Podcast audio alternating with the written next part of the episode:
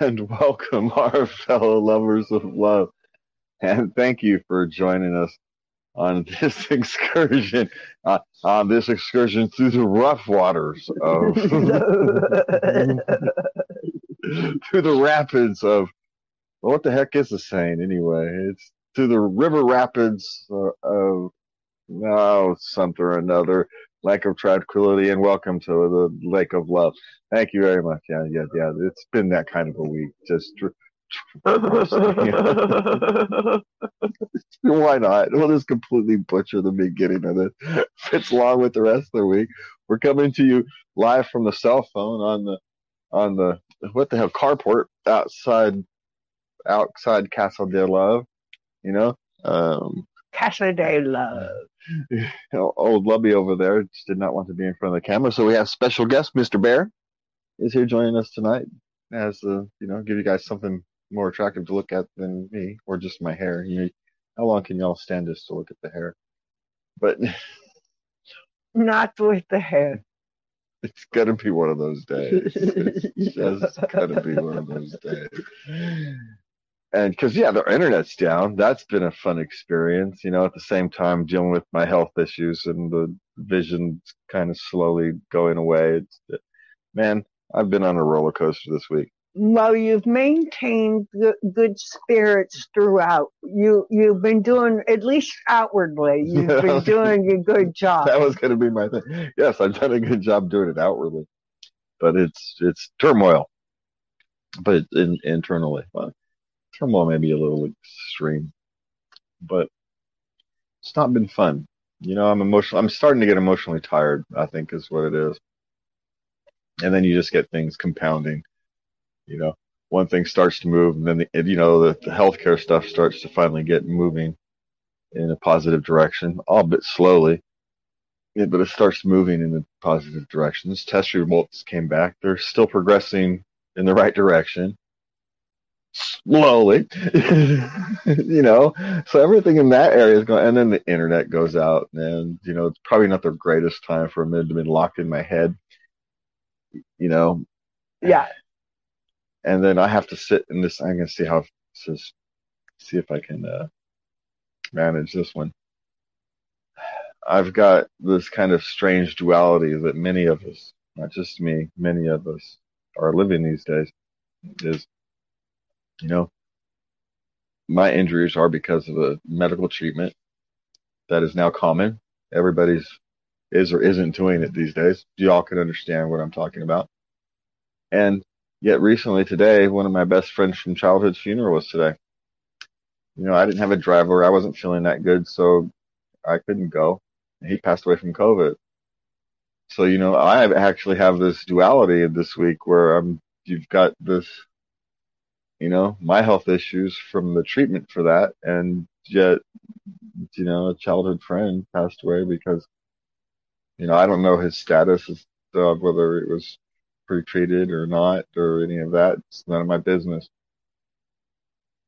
It's not relevant to the fact that you've lost a childhood friend, you know. And so you've got all this sitting on you, you know, but not just me. It's everybody else. I'm not the only one. How many people's lives have been uprooted and lost loved ones while they're dealing with their own health issues one way or another? and we've all lost empathy with each other. We all want the world to be simple. We want silver bullet solutions, and we don't want to look at anything that makes it complicated because it's hard and painful. So what are we going to do? You know, and I don't mind sitting here coming on to here and telling people that, you know, it's been a struggle because, you know, the hope is, is that if people see that, you know, you can struggle and you can struggle publicly, then they can struggle privately and still come out the other side. And I was thinking today, you know, one of the things that actually helps get me through this is knowing that there's people who struggle with and get through situations much more difficult than mine with much less love and support than I do.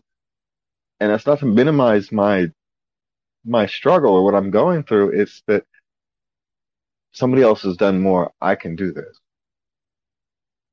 I get strength from their strength. I'm not minimizing what I'm going through. I'm pulling strength from them. And you hope that maybe you can do that for somebody else. So if memory serves on that list, we had two uh, items of philosophy down there. Let's hit one for this first half.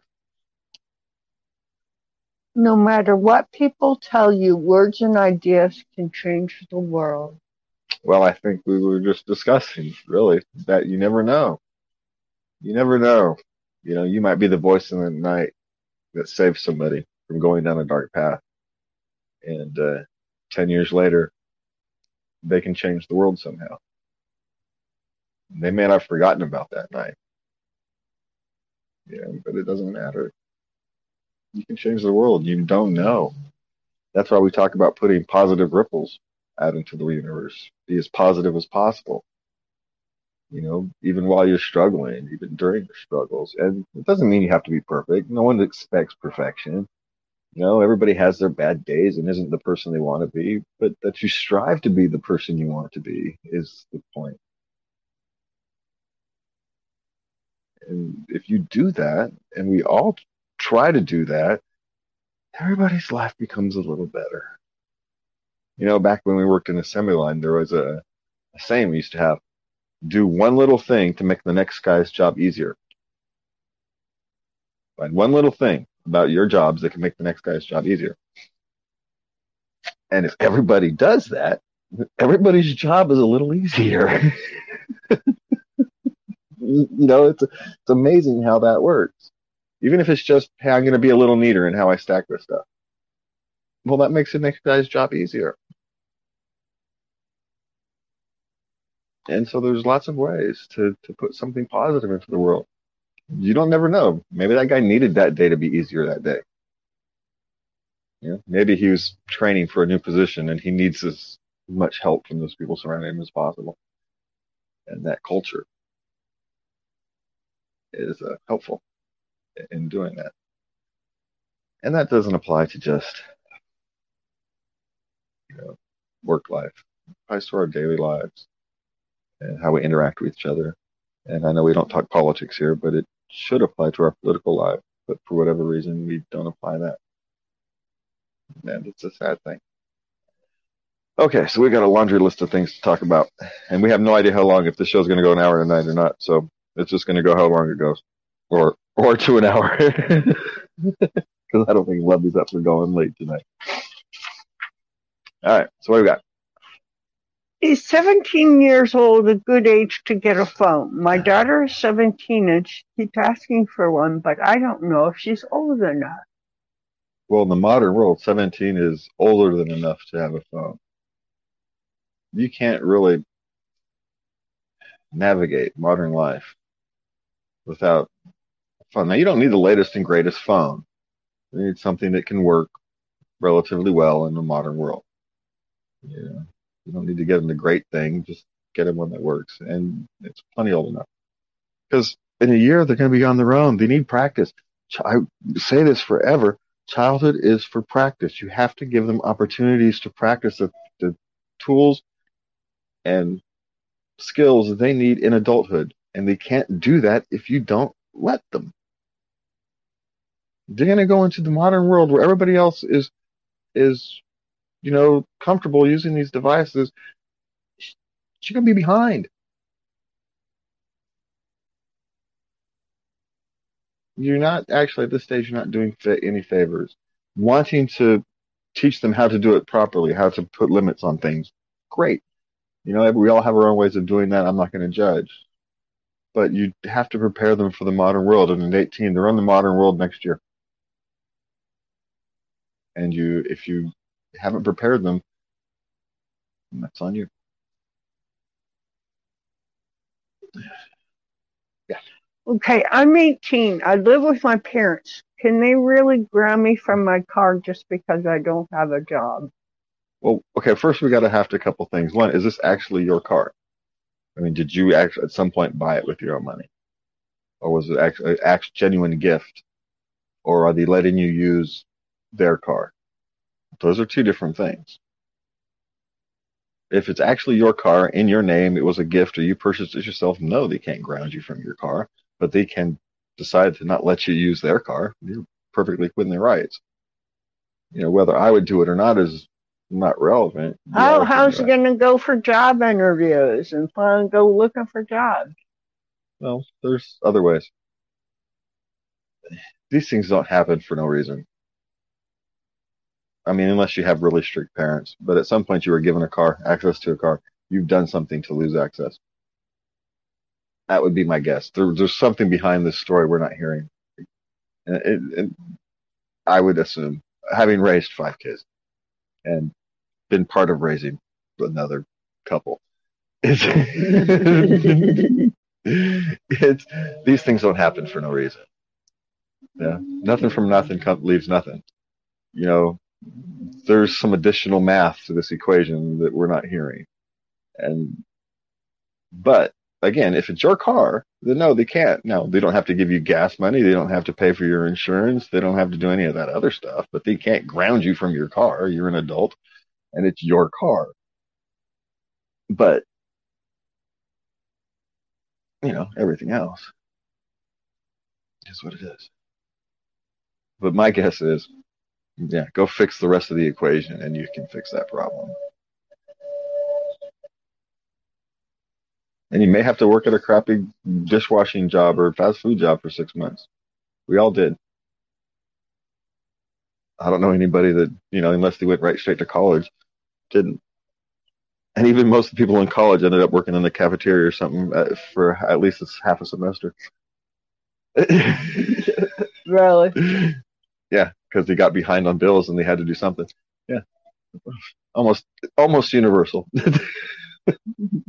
Having to work in a kitchen at some point is almost universal.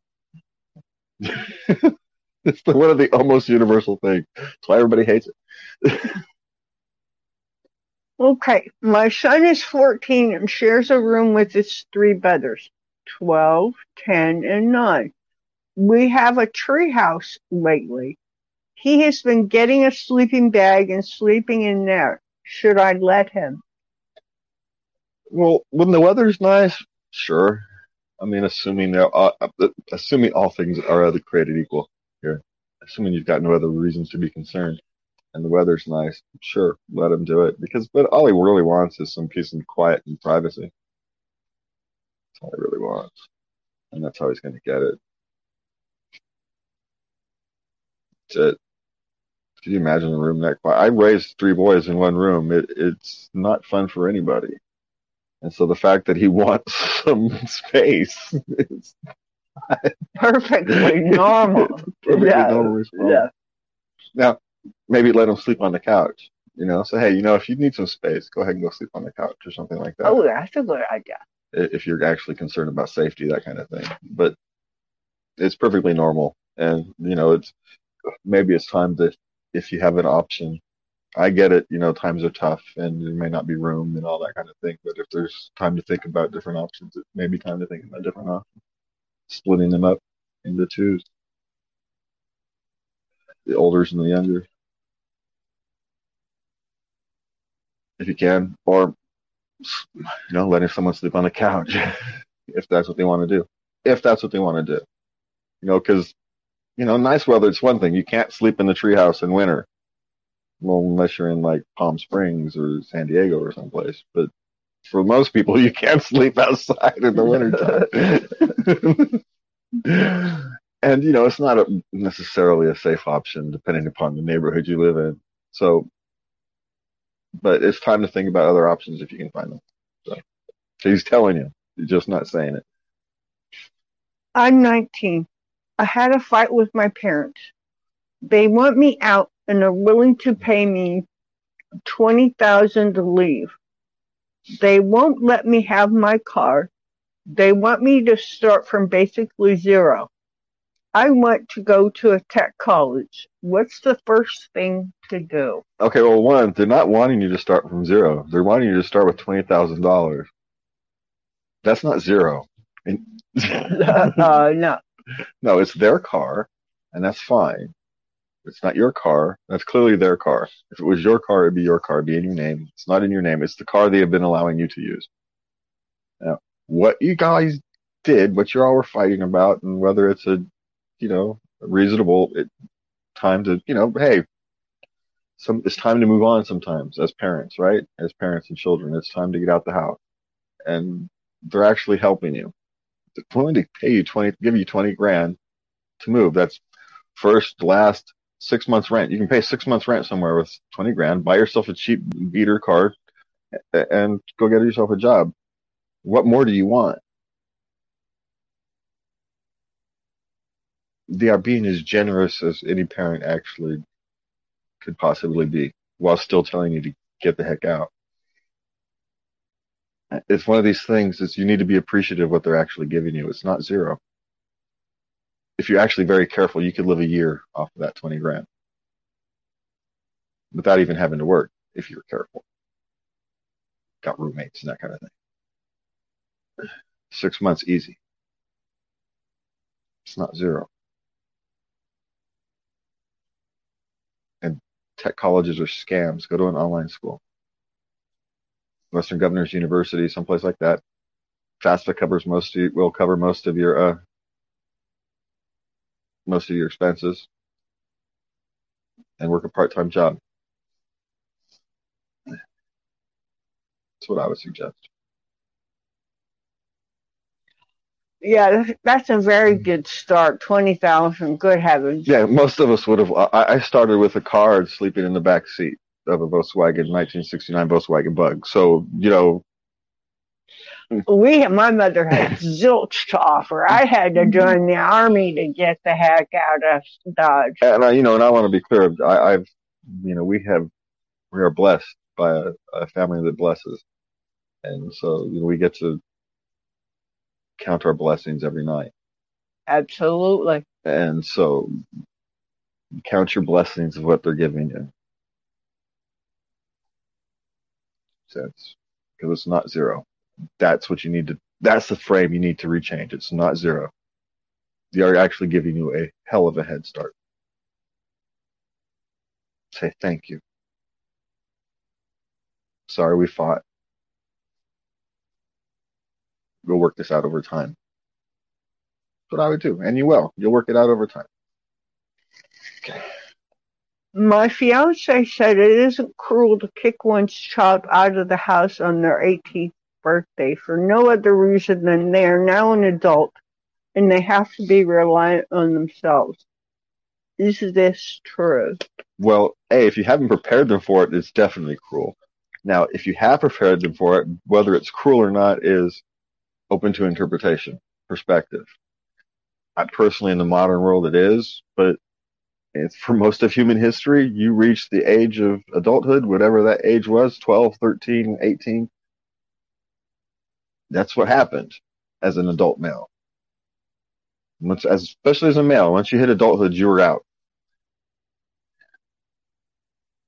And it's just, you were expected to take care of yourself. Of course, this was at a time when, it, when you actually could go find a patch of land, stake your claim, and, and scratch out an existence.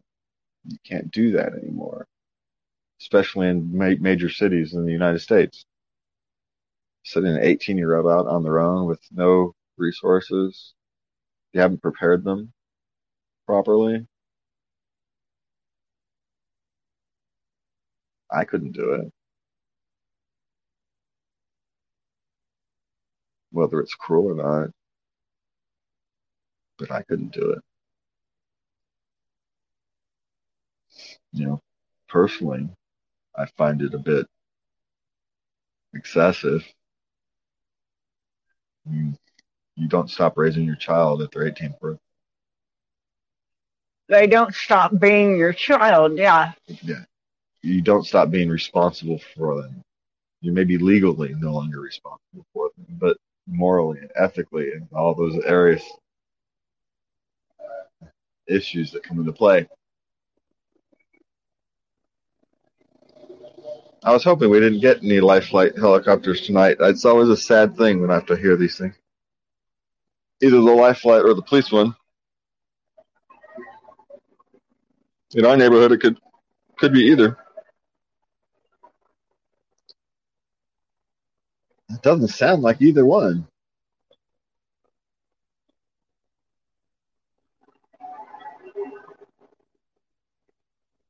We're sorry. We're just it's we hear helicopters all the time around here. It's not an uncommon occurrence, and so that helicopter just it's It quieter. doesn't sound right. Yeah, it's quieter than most life flight helicopters. Doesn't have the wop wop that the police Huey has. And maybe it's a maybe it's a uh, that's too low for a uh, TV helicopter. Maybe it's an out of town life flight coming in bringing up coming in from out of town. Yeah, that, that. Anyway, so we're at Is it time for a new one? I don't know what was the last one. Was it cruel to to Yes, kick your? if- yeah, that, that if it's not cruel, it's it's unethical. It's unethical. Okay, as a parent, what would you do if your teenager said, "People only eat leftovers for dinner when they're poor"? To be eating leftovers for for three uh, for what two out of three meals. They've learned a lesson. I mean, but if your child says that to you, you have to actually understand you've done something wrong. They got that attitude from you, or from the people. You know, you didn't correct the attitude that their surroundings was giving them.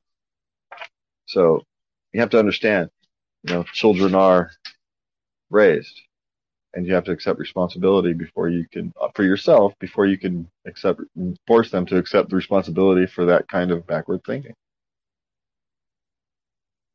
Leftovers simply mean you made too much. Sometimes some things like lasagna you're better off making too much because a lot of people like it more remade. Yeah. my whole family loves lasagna the next day you know they like it the next day. They don't prefer it the next so you know they like it reheated. Do you want it? The leftover. You know french fries leftover, not so much. It's just the quality is different. And so there's some of that. It's that something you know but this notion that you would even say that as a general rule. You've done something wrong.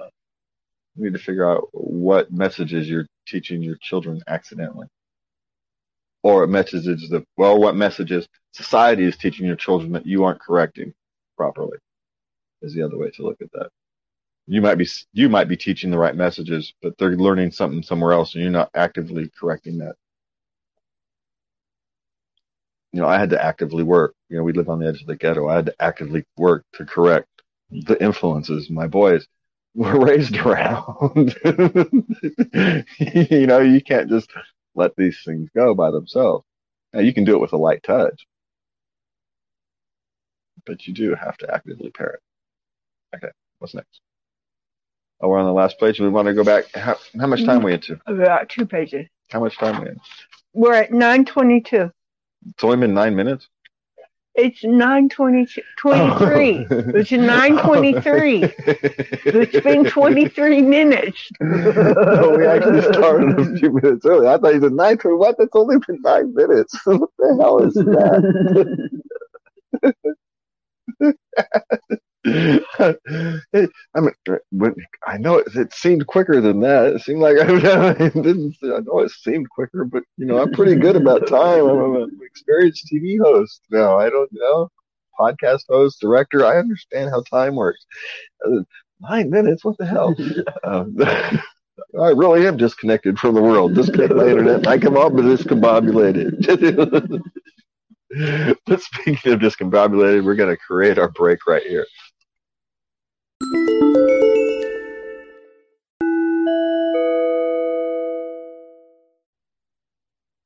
And we are back. No, we're not going to actually take a break. We're just going to roll right through there, Levy, because I have no way to turn off the microphones okay, easily. Unless you want to find the mute button while you go. no, you know. no, no. We'll just roll on through. All right, so welcome back for us. We want to remind you that you can find us at Anchor F. No. All right, let's see if I can do this. We'll restart. Thank you for coming back and joining us for the second half of this. You can always find us at latenightlove.us, uh, facebook.com slash the late night love, You can find us at Late Night Love on all the other social media platforms. And you can find me at Jazzrack on Twitter. And you can send Lovey over there an email at love at late night love dot us. I wonder I'd if I love should change that to Lovey. you. I wonder if we should change that to Lovey. Oh, I can, I, I control the email server. I can do whatever I want. you could, you could. I, I should, I, mean, I should do that. I should just personalize it a little bit. Uh, so we had some philosophy, uh, comment there at the, When you do something beautiful and nobody noticed, do not be sad. For the sun every morning is a beautiful spectacle, and yet most of the audience still sleeps.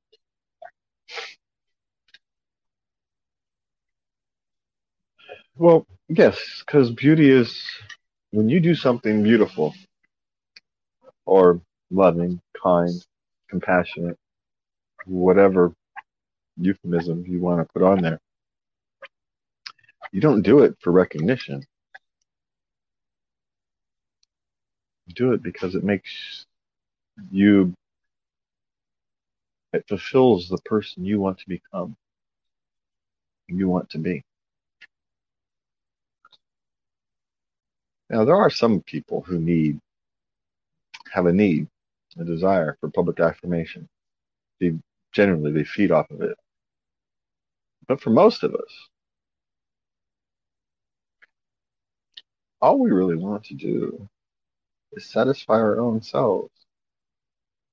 We want to see ourselves being the person we want ourselves to be. And it is such a hard thing because we put ourselves up. We have this weird thing where we put ourselves up on this pedestal that's literally impossible to reach because no matter how good we make ourselves, you know, if you're a good human being, you will always find some way to want to be better. And then we judge ourselves because we don't, harshly because we don't get to this, To the idea. to this Yeah. ideal that we've Yeah. created to ourselves, for ourselves. And we do it to ourselves. But in a strange things it's also what drives us to become better people. If you don't do that, you never have a nothing to, anything to chase for. You know, it's a sense like you know the old saying is you put you know you have a what the fishing pole on uh, taped to your back, so you have the you know the bait dangling in front of you, and you keep running and trying to chase it, but you can never catch it. But you're always moving forward.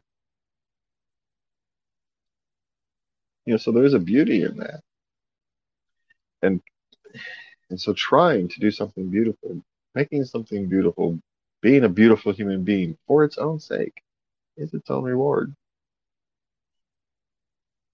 And will other people notice it? Eventually. They may not notice that exact thing, but they'll notice the great composite that is your life. The beautiful thing that you have created of yourself. And that's the real goal. Okay. Okay, I smashed the job interview, but a candidate that did worse than me got the job and I didn't. How do I convince them they made the wrong choice? Well, how do you know you smashed the interview? You don't know what they were looking for.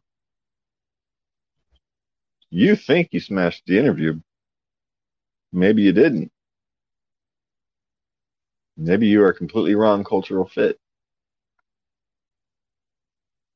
Maybe you're not what they're looking for. Maybe your version of smashing an interview is actually tanking an interview.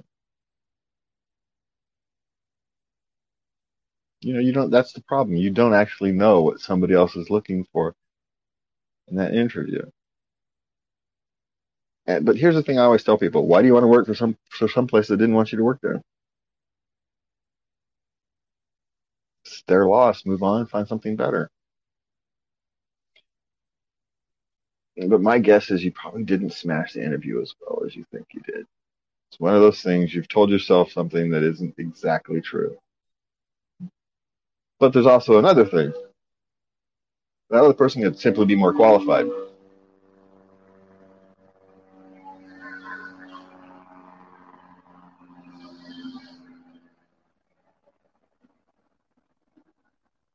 That's what they say. You can hear the walk walk. but it's uh you know the other person could have simply been more qualified. And the interview is all he had to do was not screw it up. You know maybe your resume you had to smash it but he didn't have to. His resume spoke for him. His accomplishments spoke for him. Yeah. And here's a little hint about interviews. Ever know what they're actually looking for? Just be yourself. Because that's why you just be yourself and be as honest as you can answer questions because you don't know what they're looking for. And what you actually want to do is be with people who want you, not some painted false version of you. You're interviewing them as much as they're interviewing you.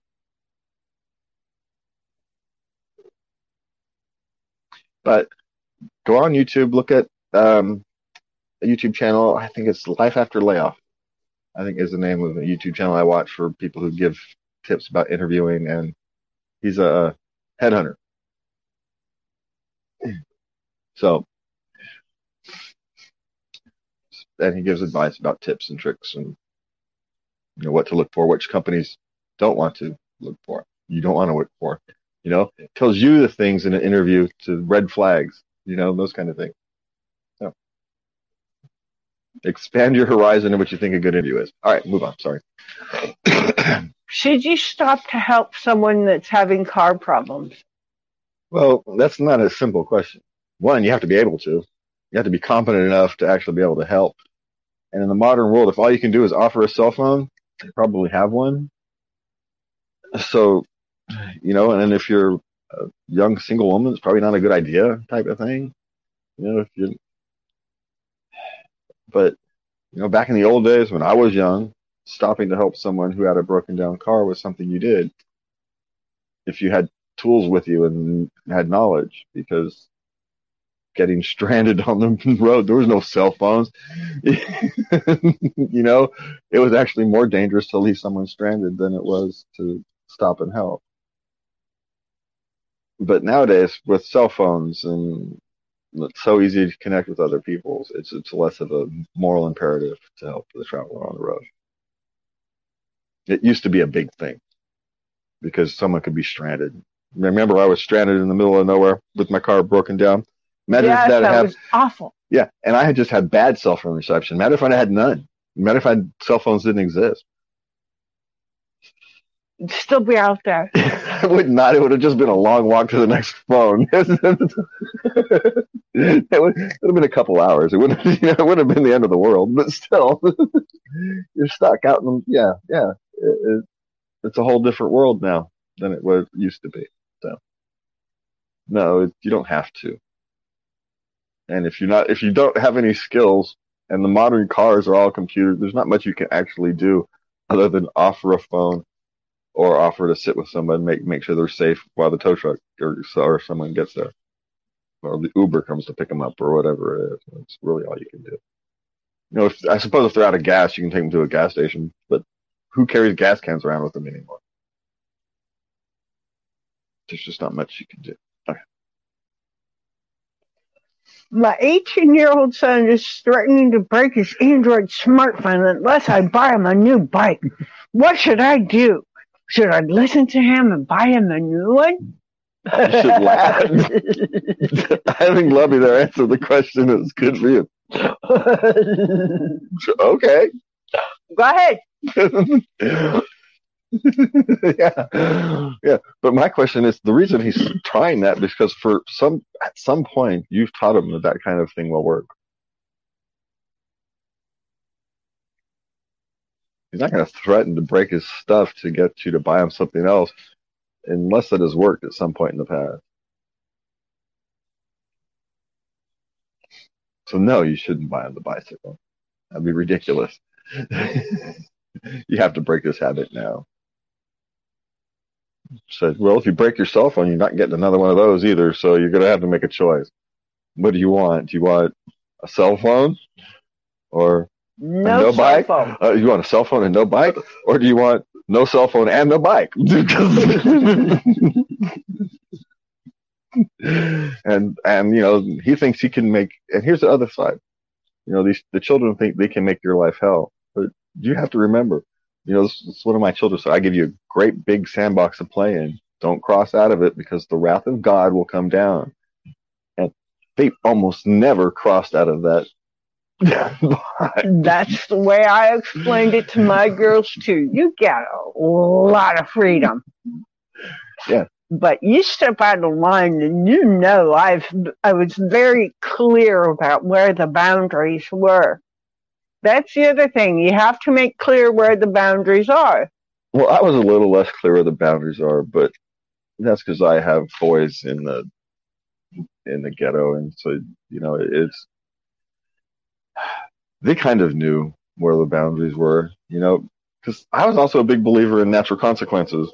So, like when Michael jumped off the roof, I didn't get mad at him. It's he eventually smashed himself in the face with his knee and stopped. if he had been, if his leg had been a couple more inches to the to the left, right, anyway, whichever way he smashed his nose, he'd have smashed his nose. But he got lucky, just smashed himself in the forehead with his knee. and he stopped jumping off the roof then. You know, I didn't get, why did I have to get mad? Nature already t- punished him. Well, there's nothing I can do that's going to be worse than that.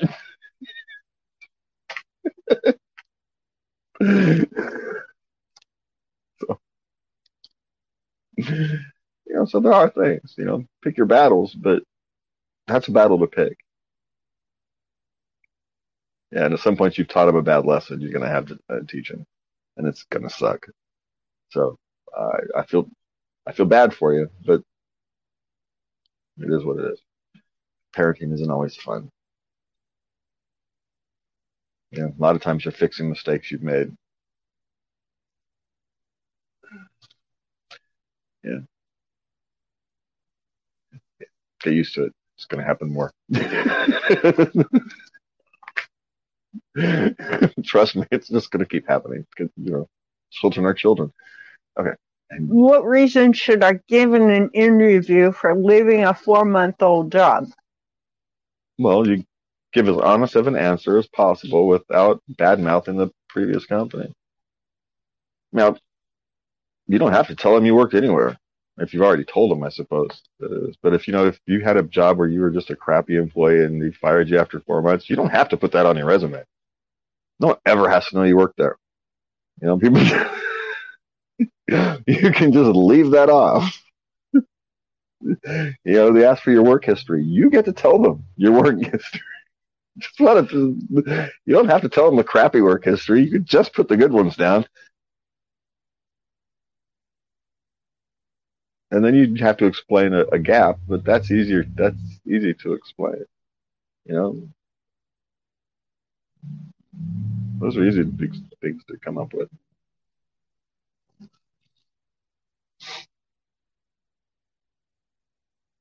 Yeah, I was struggling to find work. I was look. Uh, I had narrowed my work search too too narrowly, and I was looking for work in a specific field. And I've now decided to branch out. You know, it was a bad strategy. Yeah, you know, it's bullshit, but you know, you know. But now I don't like lying, but you don't have to tell them that, you know. Or you can actually say I tried many different opportunities. None of them were actually long enough worth mentioning because we just didn't fit. There's all kinds of ways you can explain that. There's a cultural didn't fit, or cultures didn't fit, is a good one. Yeah. So I didn't fit with the culture. It wasn't a match, cultural match, that kind of thing. Okay. If your parents raised you without caring about what you do, co-parents, is this how you plan to raise your own children? Well, your parents didn't raise you without caring what you did. They let nature teach you the lessons. Those are different. And you had proven them that you could handle responsibility. There's two sides to that coin. It's not that they let you do whatever they wanted to do. You had, you had one proven you can handle responsibility, and you know, two, they're parents who allowed you know nature to teach the lesson. You know, there's no you're you're a child. You have to practice. You can't practice if your parents are hovering over you all the damn time. You know, it's just a parenting style. And most of us, what we try to do is we look at the way our parents raised us and we try to take out the worst things. And then we make our own huge mistake. yes, indeed. You know, we just try to we try to do not the worst things that they do. We end up making our own worst things that our children try not to do, and and it's this big thing because you know, let's face it, none of us are Mary Poppins. None of us. So. Why do people say mother-in-law instead of just mother? Well, because they're not their mother. That's exactly right. Shame on Mama.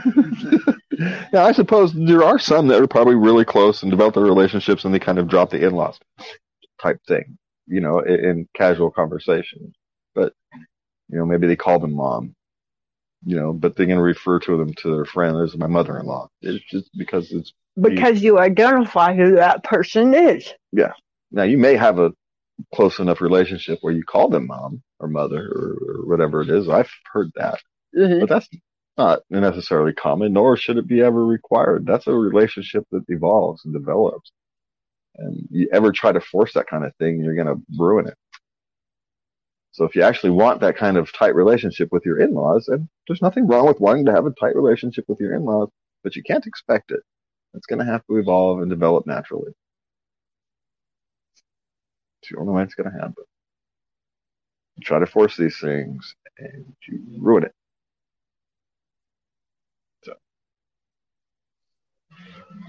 Okay, I received a, a dozen HDDs when I ordered one through Amazon. A month later, the seller contacted me and demanded to return the HDDs back. Do I have to return them? Well, morally and ethically, if he's willing, if he's paying for the shipping, yes, you return them. You, know, you shouldn't have to pay for shipping. It was his mistake, but yeah, you didn't buy those. Now, a lot of times, if it had been one, it's more expensive to, for them to pay to ship it back than the hard drive is worth. They're going to ignore it. But for 12, yeah, you should do so. Sure, give me a shipping label and I'm happy to send them back to you. Why would you want to keep something that was clearly a mistake? Why didn't you contact your, the seller and say, hey, you accidentally sent me a dozen instead of one? You know, your shipping clerk made a big mistake. Why would you have tried to fix it? The problem isn't the seller, the problem is you. You want something for nothing. Now, you shouldn't have to pay. Don't get me wrong. You shouldn't have to pay to send these things back. It wasn't your mistake. So he shouldn't, if he's asking you to pay for it, you perfectly reasonable to tell him to bite you. but, but if he's going to willing to send you a UPS label or, or pay for the shipping, then ship them back to him. Quit being a dick.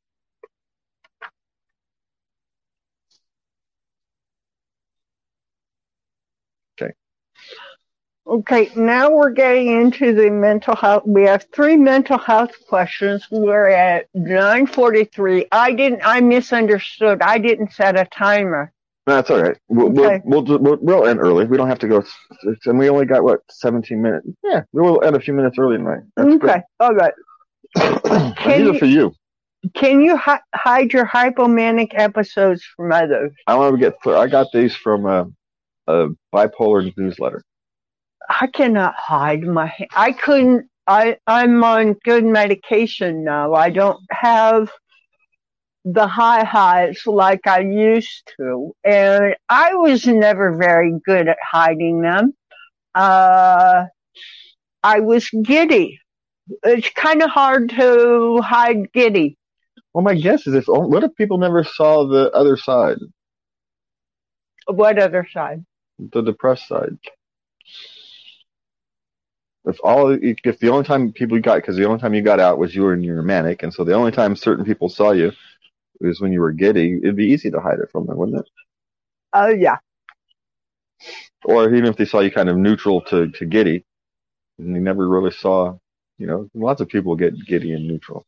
It's nothing unusual. That's it's anybody who has to see the full spectrum of you. You can't hide it from. You can't hide it from someone who lives with you every day. Right. You might be able to hide it from, you know, this the secretary at the school or something. but you know, your best friend, teacher, probably not. Probably not. No. And here's the thing, you don't want to. I was gonna say. You want to get to the point where you don't have to. You know, especially around the people you love and the people who love you. You don't have, this need to hide it is, you know, actually causing part of your damage. It's actually creating a,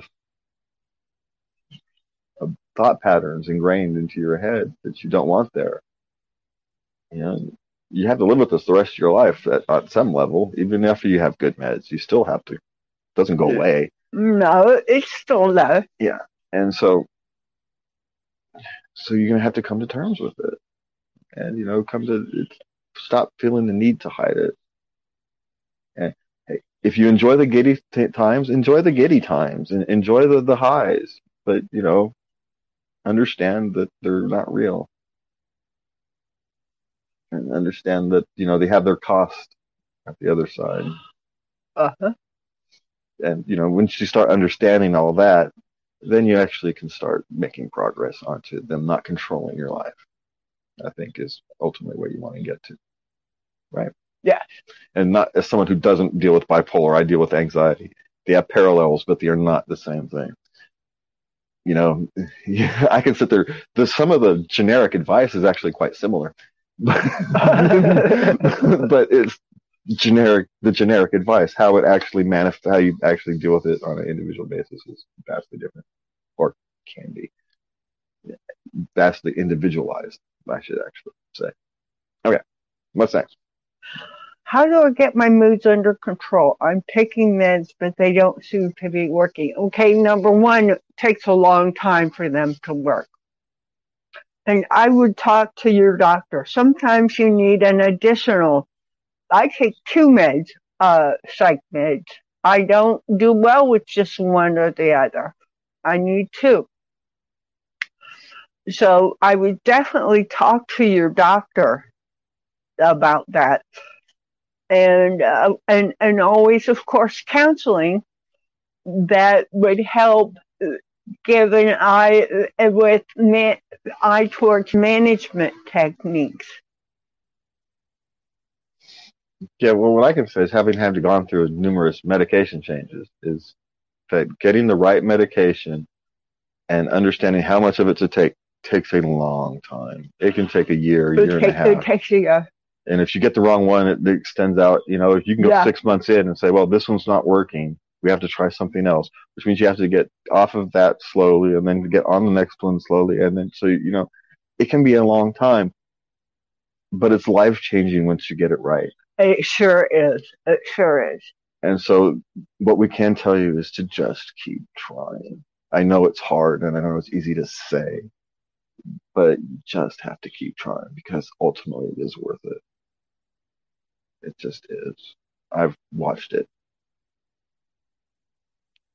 you know, I haven't got to, I don't, you know, thankfully I, my experience is different, but I've seen it. I've watched it, you know, and I've helped my lubby during that time. And so, yes. you know, patience and perseverance. Two things I am, well, I guess I'm good at patience. I'm not very great at perseverance with healthcare issues.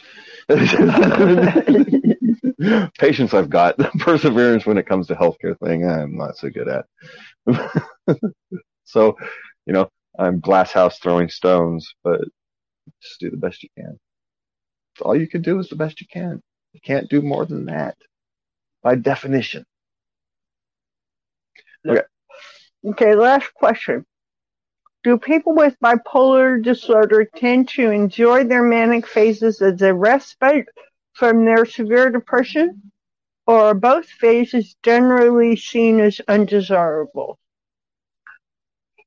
Well, that's exactly right. It is a respite. And I miss my manics.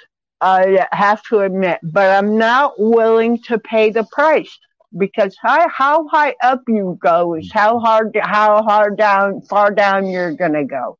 It's a hell of a price, and I'm not willing to do it anymore. Yeah, it's if you if your manic is a seven, your depression episode either previously or, or afterwards is going to be a seven, and that's a 14 point swing. And think of that as a Richter scale. It's like having an earthquake, uh, the 14. You, you don't want to do that. You want to keep these things between the ditches. You know, you're going to end up in ditches, right? You're going to end up swings. Even on medication, you end up, but if you can keep them, say, between the threes, it's a hell of a lot better than between the sevens or, or potentially getting to the tens or whatever, right? Yeah, yeah, yeah, yeah. And so they never completely go away. But if you can stay on the road, so to speak, you know, that's the goal you know, maybe you weave in a little bit, but you can stay on the road. Stop hitting things. you know, that's kind of the goal. The goal isn't to be is if your goal is to get it straight and perfect, it's not going to happen. Reset your expectation because you know you're always going to be disappointed. Your goal is to stay on the road, keep it manageable and, you know, kind of, I suppose the whole theme of this show is to stay on the road keep it manageable. You know, from the very beginning of the show where everything is going wrong It's been a heck of a week where everything is crashing. Everything is, uh, having to face, you know, stark dualities of existence. And how do you stay on the road when you're being pushed by two extremes. Well, the road's the only safe place to be.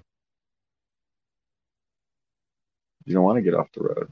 You don't want to get off to one extreme or one or the other. You end up off the cliff or in a ditch or to a tree. You, know, you, you want to find out ways to you know, stay on your proverbial path, stay on your proverbial road. It's a lot safer. And that's it for me and Lubby. We want to let you let you know we have thank you for joining us tonight. You can find us at uh, latenightlove.us. Though don't expect anything to get updated much this until we get internet back up. So you know we'll get the podcast up, but beyond that, and the Facebook page will get updated. But beyond that, I can't do much. So um, with love, please remember to love everybody and no, please remember to love everybody with love from me and Lubby. Good night. Good night.